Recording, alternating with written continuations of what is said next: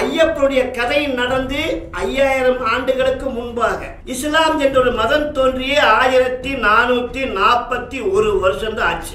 அதில் சந்தேகம் வந்து கேலண்டர் பாருங்க ஹிஜ்ரி ஆண்டுன்னு போட்டிருப்பா. அதான் முஸ்லீம்களுடைய ஆண்டு.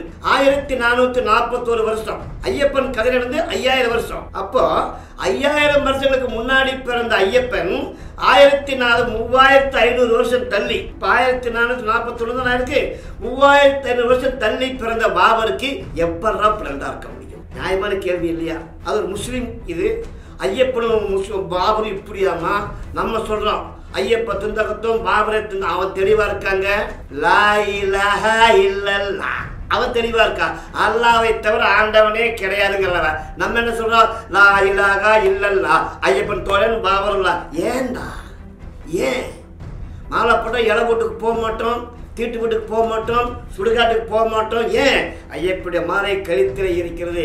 கழுத்தில் இருக்கும்போதே இளவு குட்டூர் போக மாட்டோம் சுடுகாட்டுக்கு போக மாட்டேங்கிற இருமுடியை தாங்கிட்டு அந்த எரிமேலி வாவர் பள்ளிக்கு போறிய அது ஒரு சுடுகாடு. வாவர் என்று சொன்ன ஒருத்தர் புதத்த இடம். ஐயப்பனுக்கும் பாபருக்கும் சம்பந்தமே கிடையாது. இந்த நாட்டை ஆக்கிரமித்த பொழுது ஆயிரம் ஆண்டுகளுக்கு முன்பாக இந்த நாட்டை இஸ்லாமியர்கள் ஆக்கிரமித்து நாடு முழுக்க ஆண்ட பொழுது எப்படி காசி மதுரா அயோத்தியா போன்ற இந்துக்களுடைய புனித ஸ்தலங்களை ஆக்கிரமித்தார்களோ அப்படி ஆக்கிரமிக்கப்பட்ட இடம் பாபர். சுடுகாட்டுக்கு போலவ மக்களை இதெல்லாம் கடைபிடிங்க. மீண்டும் உங்களை பணிவன்போடு கேட்க நான். பாபர் சமாதிக்கு போகாதீங்க. அது ஒரு சுடுகாடு. ஒரு புலம்புதைத்த இடம். ரெண்டாவது ஐயப்பனுக்கும் பாபருக்கும் சம்பந்தமே கிடையாது. முஸ்லீம்கள் இட்டு கட்டிய கதை இது. எனவே ஐயப்பன் கோயிலுக்கு சபரிமலைக்கு சென்று வந்த முழு பலனையும் நீங்கள் அனுபவிக்க வேண்டும் என்று சொன்னால் பாபர் சமாதிக்கு போகாதீங்க.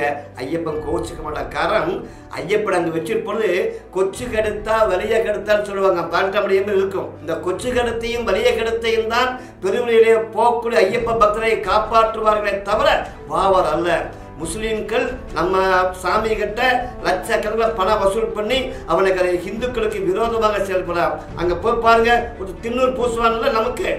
அவன் குடிச்சிருக்க கூட மாட்டான் பல்லு கூட விளக்கி இருக்க மாட்டான். நமக்கு திண்ணூர் பூசிடுவான் ஏ நீ கொஞ்சம் சந்தனத்தை கொடுத்து அவனுக்கு வைக்க சொல்ல வைப்பானாவ ஏண்டா எங்க சந்தத்தை நீ வைக்க மாட்ட? நீ பூசுற வாவர சமாதி திருநூற நாங்கள் ஏண்டா வைக்கணும்னு சாமிகள்லாம் கேட்கணும். ஐயப்ப பக்தர்களுக்கு அன்பான வேண்டுகோள் மறுபடியும் சொல்றேன். ஐயப்பன் கதை நடந்து ஐயாயிரத்துக்கு முன்பாக இஸ்லாம் மதம் தோன்றி ஆயிரத்தி நானூற்றி நாற்பத்தி ஒன்று ஹிஜ்ரி ஆண்டு மூவாயிரத்தி ஐநூறுடன் பின்தங்கி பிறந்த பாபர் எந்த வகையிலையும் ஐயப்பனுக்கு தோஸ்தாகவோ ஃப்ரெண்டாகவோ இருக்க முடியாது. அவன் எப்படி அவனுடைய மதத்திலே தெளிவாக இருக்கிறானோ அவன் எப்படி அவனுடைய மத வழிபாட்டிலே தெளிவாக இருக்கிறானோ இந்துக்களே திருந்துங்கப்பா. நான் ஒரு குருசாமி கேட்டேன் குருசாமி இந்த திந்தகத்துவம் போடுறேன் அதுக்கு என்ன சாமி அர்த்தம்? எங்க உங்களுக்கு இது தெரியாதா? சிங்கிச்சா சிங்கிச்சான்னு ஆடுறோம்ல அதுதாங்க திந்தகத்துவம் அப்படிங்க அதுவும் தப்புங்க. நின் அகத்துவோ. உன்னுடைய மனதில் என்ன இருக்கும்னு ஓம் என்று சொல்லக்கூடிய பிரணவம் இருக்க வேண்டும். அந்த பிரணவம் நிறைந்தால் மாத்திரமே தெய்வ அருள் உனக்கு கிடைக்கும். நின் அகத்து ஓம் நின் நகத்தோம் நின் நகத்தோம் நின் நகத்தோம் நின் அகத்தோம் திண்டகத்தமா மாறிடுச்சு. இதாங்க ஒப்பாடுறதுக்கு உண்டான அந்த நோக்கம் இன்றைக்கு குருசாமி என்று சொல்லிக் கொண்டிருக்கிற அந்த சாமிகளுடைய பொற்பாதம் தொட்டு நான் பணிவோடு கேட்டுக்கொள்கிறேன். ஐயப்ப பக்தர்களை உங்கள் சிஷ்ய பிள்ளைகளை தவறாக வழிநடத்தாதீர்கள். ஒரு கோயிலுக்கு போகிறோம்னா அந்த கோயிலுடைய தாற்பயம் என்ன தத்துவம் என்ன? அது சபரிமலையை போல இந்த அக்னி மூலையில் இருக்கக்கூடிய கோயில் எங்கேயுமே கிடையாது. எனவே சபரிமலைக்கு செய்வோம். ஒரு மண்டல காலம் குறைந்தபட்சம் நாற்பத்தெட்டு நாட்களாவது விரதம் இருந்து இக பர சுகங்களை துறந்து அந்த கிருத்திய விரதம் இருந்து சபரிமலைக்கு போயிட்டு வந்தால் ஐயப்பன் கேட்டதை கொடுப்பான் கேட்காதையும் வாரி வழங்குவார். சுவாமியே